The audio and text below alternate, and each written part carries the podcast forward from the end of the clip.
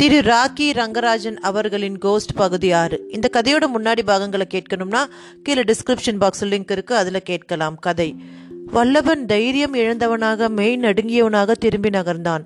எந்த குளிரையும் காணோம். வெளியே வானமும் நட்சத்திரங்களும் அமைதியாக இருந்தன.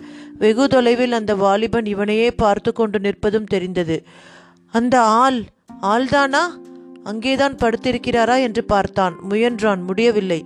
காலால் துழாவினான். துழாவ துழாவ யாருமே இருப்பதாக தெரியவில்லை. அதே சமயம் வினாடிக்கு வினாடி அந்த குளிர் அதிகரித்தது. அவன் பரிசோதனையை தடுத்தது. அதற்குள் அந்த அறையில் இருள் அடர்ந்து சூழ்ந்தது. ஐயா ஐயா என்று கூப்பிட்டு மரமாய் விரைத்து போன காலால் தரையை தட்டி உதைத்தான். அவனுக்கு தூக்கி வாரி போட்டது. உதைத்த காலில் எதுவும் தட்டுப்பட்ட மாதிரி இருக்கவில்லை. வெறும் காற்றை உதைத்தால் எப்படி இருக்குமோ அப்படி இருந்தது. பேசாமல் நம் இடத்தில் போய் படுக்கலாம் என்றான் அந்த இளைஞன். அதுவும் சரிதான் என்று திரும்பிச் சென்றான் வல்லபன். மனதில் ஒரு பீதி ஏற்பட்டது. தூக்கம் வராதவனாக புரண்டு கொண்டே இருந்தபோது பொழுது விடிந்து விட்டது. அவன் எழுந்து உட்கார்ந்த அதே சமயம் அந்த இளைஞனும் தூக்கம் விழித்தான். வல்லபனின் முகத்தை கண்டவன் திடுக்கிட்டு மிரண்டவனாக நீங்கள் நீங்கள் என் பக்கத்தில் படுத்திருந்தவர்தானே? என்றான். ஏன்? நானே தான் ஏன்? இல்லை. உங்கள் தலை நேற்று கருப்பாயிருந்ததே. இப்போது அவன் சரையலென தன் ஹேண்ட்பேக்கை எடுத்துக்கொண்டான். திரும்பி திரும்பி பார்த்து கொண்டே வாசலுக்கு ஓடினான். போயே போய்விட்டான். வல்லவனுக்கு எதுவும் புரியவில்லை. என்ன கண்டான் நம்மிடம்? தலை என்று ஏதோ சொன்னானே. என்ன வந்தது என் தலைக்கு? குழாயின் அருகே ஒரு முகம் பார்க்கும் கண்ணாடி இருந்தது. விளக்கு வெளிச்சமும் இருந்தது. அருகே சென்று தன் முகத்தை பார்த்தான். முகத்தில் எவ்வித மாறுதலும் இல்லை. ஆனால் தலைமயிர்தான் அவனுடைய கண்ணங்கரையில் என்று தலை செக்கச் சிவேல் என்று செம்பட்டையாக ஆகியிருந்தது. விடிந்ததும் மேனேஜர் அறைக்கு சென்றான். நீங்கள்? என்று லாட்ஜ் மேனேஜர் அவனை குழப்பத்துடன் பார்த்தார். அவன் கண்களை பார்க்கவில்லை. அவர் பார்வை உயர்ந்து தன் தலையை நோக்குவதை உணர்ந்தான் வல்லபன். நேற்று ரூம் கேட்டேனே அதற்குள் மறந்து விட்டீர்களா என்றான். சிரமப்பட்டு புன்னகையை வரவழைத்து கொண்டு நீங்கள் கூட ஹாலில் படுத்துக்கொள்ளச் சொன்னீர்களே காலையில் ரூம் காலியானால் தருவதாக சொன்னீர்களே. ஆமாம் ஆமாம் என்றபடி பெரும் ரெஜிஸ்டர் நோட்டை புரட்டலானார் மேனேஜர் இருந்தாலும் பீதி வசப்பட்டவராக அவனுடைய தலையே திரும்ப திரும்ப ஏறிட்டு அவர் விழிகள் பார்ப்பதை அவன் கவனித்தான். ராத்திரி நாம் சரியாய் கவனித்திருக்க மாட்டோம் என்று அவர் தனக்குத்தானே சமாதானம் செய்து கொள்வது அவனுக்கு புரிந்தது. அவருடைய தவிப்பை நீட்டிக்க விரும்பாதவனாக இனிமேல் எனக்கு ரூம் தேவை இருக்காது என்று நினைக்கிறேன் தேங்க்ஸ் என்று புறப்பட்டான். பதிவு பேரடை டொம் என்று மூடிய சத்தத்திலேயே அவருடைய மனதில் ஏற்பட்ட பெரும் நிம்மதி புலப்பட்டது. ராத்திரி கருப்பு நிற கிராப்பும் பொழுது விடிந்ததும் செம்பட்டை தலையுமாக காட்சி தரக்கூடிய ஒருவன் தன் லாட்ஜில் தங்காமல் இருப்பதே நலம் என்று அவர் கடவுளுக்கு நன்றி சொல்வது அவனுக்கு கேட்கிற மாதிரி இருந்தது. நாலடி நடந்த வல்லபன் அவரிடம் திரும்பி வந்தான். ஒரு இன்ஃபர்மேஷன் என்றான். என்ன? என்ன? சொல்லுங்களேன் என்று பதைத்தார் அவர். நீ சீக்கிரம் போய் சேர்ந்தால் சரி என்று தவிப்பு புரிந்தது. ஹாலில் என்னுடன் படுத்திருந்தாரே. அந்த யங்மேன் கொஞ்சம் முன்னால் தான் அவரும் போய்விட்டார் போல் இருக்குது ஆளை காணும். அவரை கேட்கவில்லை இன்னொரு ஆள் கொஞ்சம் வயதானவர் சாமியார் மாதிரி முகம் எனக்கு சரியாக தெரியவில்லை. இன்னொரு ஆளா? லாட்ஜ் மேனேஜர் திகைத்தார். ஹாலில் நேற்று ராத்திரி வேற யாரும் படுக்கவில்லையே. உங்கள் இரண்டு பேரை தவிர இப்போது எங்கே இருக்கிறார்? இப்போது எங்கே இருக்கிறார் என்பது தெரியாததால் தான் கேட்கிறேன். ராத்திரி நாங்கள் படுக்க போன போது இருந்தார். காலையில் காணவில்லை என்றான் வல்லவன். டேய் வேலு யாருடா அங்கே காலி? கிணத்தடியில் போட்டிருந்த அண்டா தவளையெல்லாம் சரியா இருக்குதா பாருங்க. ஏதாவது ரூம் பூட்டு உடைந்திருக்கிறதா கவனியுங்கள். என்று பரபரத்த வண்ணம் அவர் உள்புறம் வேகமாக சென்றார். நாம் ஏதோ ஒன்று என்று நினைத்ததை இவர் திருடன் என்று நினைக்கிறார். ஒரு பெருமூச்சுடன் வினாடி நேரம் தயங்கினான் வல்லபன். பிறகு சவிதா சொல்லியிருந்த விலாசத்தை தேடிக்கொண்டு புறப்பட்டான். வாசலை தாண்டிய போது அங்கேயும் குழாயடியில் ஒரு கண்ணாடி இருந்தது. மறுபடி ஒரு முறை தன் முகத்தை பார்த்து கொண்டான். செம்பட்டை தலை அப்படியே இருந்தது. இப்போது இன்னும் நலிச்சு நல்ல வெளிச்சம் வந்துவிட்டதால் முன்னை காட்டிலும் தெளிவாக ஒவ்வொரு மயிர்காலையும் சிவப்பு சாயத்தில் தோய்த்த மாதிரி தெரிந்தது. விரல்களால் கிராப்பை அலைந்து வலப்புறம் வாரப்பட்டிருந்த கிராப்பை இடப்புறம் தள்ளி விட்டு கொண்டு பார்த்தான். அந்த செம்பட்டை நிறம் அடிமுடி வரை நீக்கமர பரவி இருந்தது தெரிந்தது. சவிதா கொடுத்திருந்த விலாசத்தை ஒரு முறை பார்த்து கொண்டு விட்டு புறப்பட்டான்.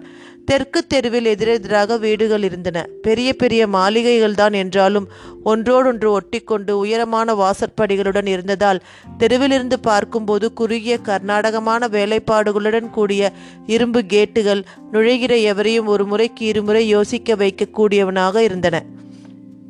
ஆனால் சவிதாவின் வீடு மட்டும் இரண்டு பக்கத்து வீடுகளுடன் ஒட்டாமல் அகலமான கேட்டும் நீளமான தோட்டப்பாதையும் உள்ளடங்கிய கட்டிடமாக இருந்தது. சிவப்பும் வெளுப்புமான போகன் வில்லாக்கள் ஒன்றை ஒன்று கிச்சு கிச்சு மூட்டி சிரித்து கொண்டிருக்கிற மாதிரி காற்றில் கலகலப்பாக அசைந்து கொண்டிருந்தன. தோட்டத்தை கொத்தி கொண்டிருந்த ஆளிடம் சபிதாம்மா இருக்காங்களா? என்று கேட்டதும் முதலில் அவன் ஆச்சரியத்துடன் பார்த்து வல்லபனின் தலையைத்தான். பிறகு இருக்காங்க போங்க என்றான். எப்படிப்பட்ட வரவேற்பு காத்திருக்கிறதோ என்று குழப்பமான எண்ணங்களுடன் உள்ளே கட்டிடத்தை நோக்கி நடந்தான். அந்த சிந்தனையில் தன் தலையில் ஏற்பட்டிருக்கும் மாற்றத்தை கூட அவன் மறந்துவிட்டான். போர்ட்டிகோ படிக்கட்டில் அவன் ஏறிய அதே சமயம் இடப்புறம் இருந்த அறையின் கதவு திறந்து கொண்டது. சவிதா என்று கூவினான். மகிழ்ச்சியும் ஆர்வமும் நிறைந்த குரலில். அவள் உடனே வல்லப் என்று திருப்பி கூவவில்லை. மருண்ட கண்களுடன் அவனை பார்த்து நீங்கள் நீங்கள் என்று தடுமாறினாள். நான் தான் சவிதா வல்லபன் தான் வந்திருக்கிறேன் இது என்றவன் தன் தலையை தொட்டு காட்டி இதன் கதை தனி அப்புறம் சொல்கிறேன் இப்போது நாம் என்ன செய்ய வேண்டும் அதை சொல்லு முதலில் என்றான். என்ன செய்ய வேண்டும் என்றா கேட்கிறாய்? நான் சொல்கிறேன் முதலில் வெளியே போ என்ற குரல் அவனுக்கு பதில் கொடுத்தது. பங்களாவின் நடுப்பகுதியான ஹாலில் இருந்து வெளியே வந்து நின்றிருந்தவர் சவிதாவின் தந்தைதான் என்று புரிந்து கொண்டான் வல்லபன். அப்பா இவர்தான் நான் சொன்ன பொறுக்கி புரிகிறது. வெடித்தார் ராமலிங்கம் சவிதாவின் அப்பா. ஆறடி உயரமும் அதற்கேற்ற பருமனும் முண்டா பனியனும் அடர்ந்த மீசையுமாக இருந்த அவரை பிசினஸ் மேன் என்று சொல்வதை காட்டிலும் ரவுடி வாத்தியார் என்று அழைப்பதே பொருத்தமாயிருக்கும் போல தோன்றியது. மரியாதையுடன் பேசுங்கள்.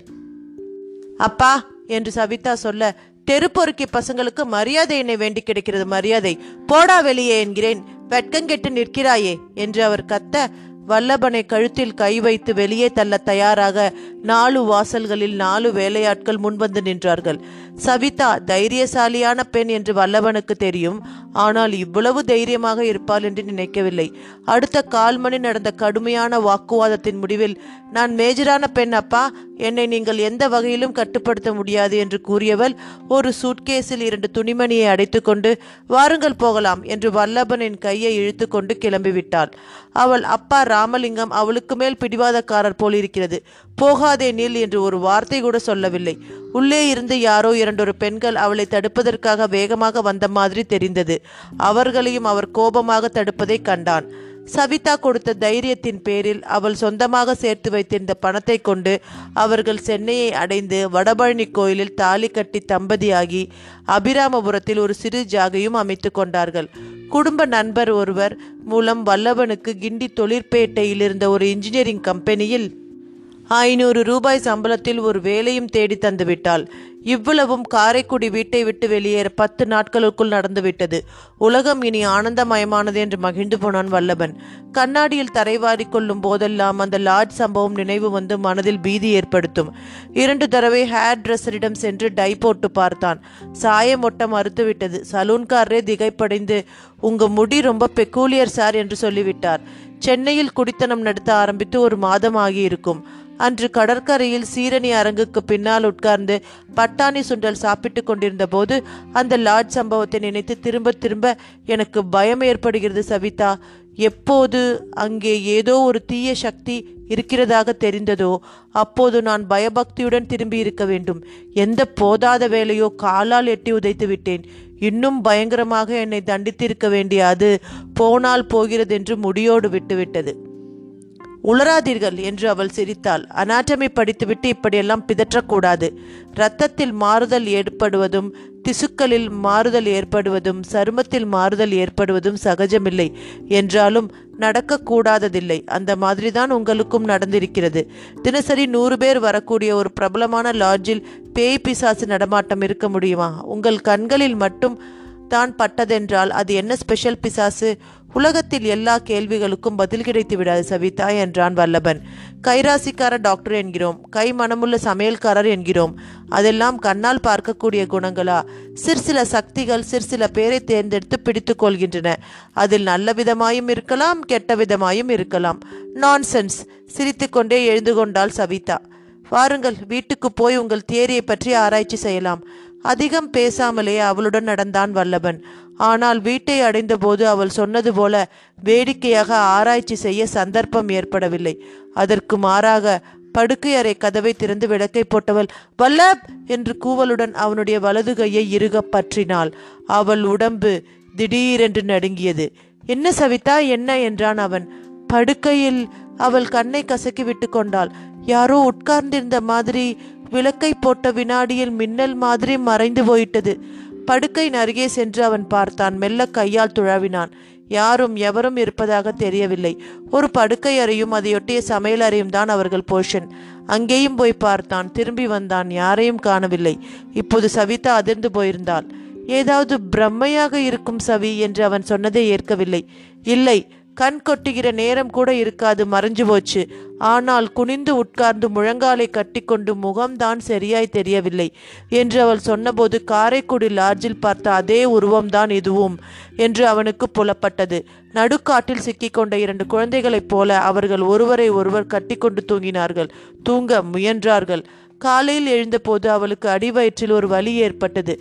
நெருப்பு குச்சியை கிழித்து வைத்த மாதிரி ஒரு சுரியில் உணர்வு. கொஞ்ச நேரம் அலட்சியம் செய்தாள். பிறகு அஜீரணமாக இருக்கலாம் என்று சொல்லி வல்லபனை ஒரு சோடா வாங்கி வர சொன்னாள். குடித்தாள். சாயந்தரம் வலி அதிகரித்தது. தெரு கோடியில் இருந்த ஒரு சாதா டாக்டரிடம் மாத்திரை மிக்சர் வாங்கி சாப்பிட்டாள். ஒரு வாரத்திற்குள் வலி தாங்க முடியாததாக ஆகிவிட்டது. ஸ்பெஷலிஸ்டிடம் போனாள். கையில் கழுத்தில் இருந்த நகைகளை விற்று வைத்தியம் செய்து கொண்டாள். எக்ஸ்ரேக்கும் இரத்த பரிசோதனைக்கும் புலப்படாத இடத்தில் கோளாறு இருக்கிறது.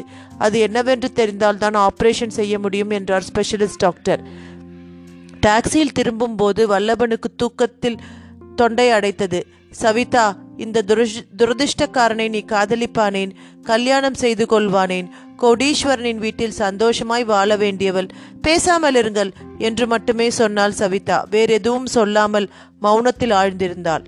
கதவை திறந்து விளக்கை போட்டபோது அன்று போலவே இன்றும் அவன் கையை சரேல் என்று இறுக்கி பிடித்து கொண்டாள். ஆனால் அன்றைக்கு போல் கத்தவில்லை. என்ன சவி? என்றான். மறுபடியும் அதே உருவம். அதே போல மறைந்து விட்டது என்றாள் சவிதா.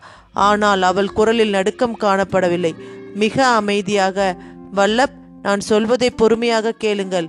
அன்றைக்கு நீங்கள் அதை அவமதித்து கோபம் ஏற்படுத்தியதாக சொன்னீர்கள். சிரித்து பரிகாசம் பண்ணினேன் நான். எனக்கும் ஒரு தண்டனை கிடைத்திருக்கிறது. நீங்கள் சொன்னதில் உண்மை இருக்கிறது. இப்போது என்ன செய்யலாம் என்கிறாய்? எனக்கு நம்பிக்கை இல்லை என்று சொன்னேனே தவிர அதை பற்றிய விஷயங்கள் படித்திருக்கிறேன். என்றாள் அவள். இப்போது நான் செய்கிறபடி செய்து நான் சொல்லுகிறபடி சொல்லுங்கள். படுக்கையின் அருகே மண்டியிட்டு உட்கார்ந்தாள். நீ யார்? எதற்காக எங்களை சுற்றுகிறாய் என்று தெரியவில்லை.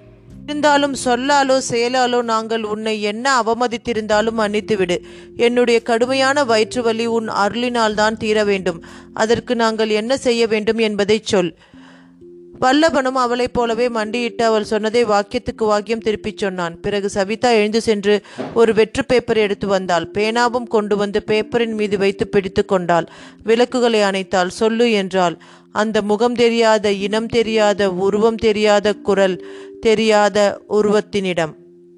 இருட்டு அவர்களை மொய்க்க பேப்பரின் மீது பேனா நின்று கொண்டே இருந்தது. தயவு செய்து சொல்லு என்று மன்றாடும் குரலில் மறுபடி சவிதா கூறினாள் அவள் கை அவளையும் அறியாமல் நகரத் தொடங்கியது. இத்துடன் இந்த பதிவு நிறைவு பெறுகிறது. இந்த சுவாரஸ்யமான கதையின் அடுத்த பதிவோடு விரைவில் உங்களை சந்திக்கிறேன். நன்றி வணக்கம்.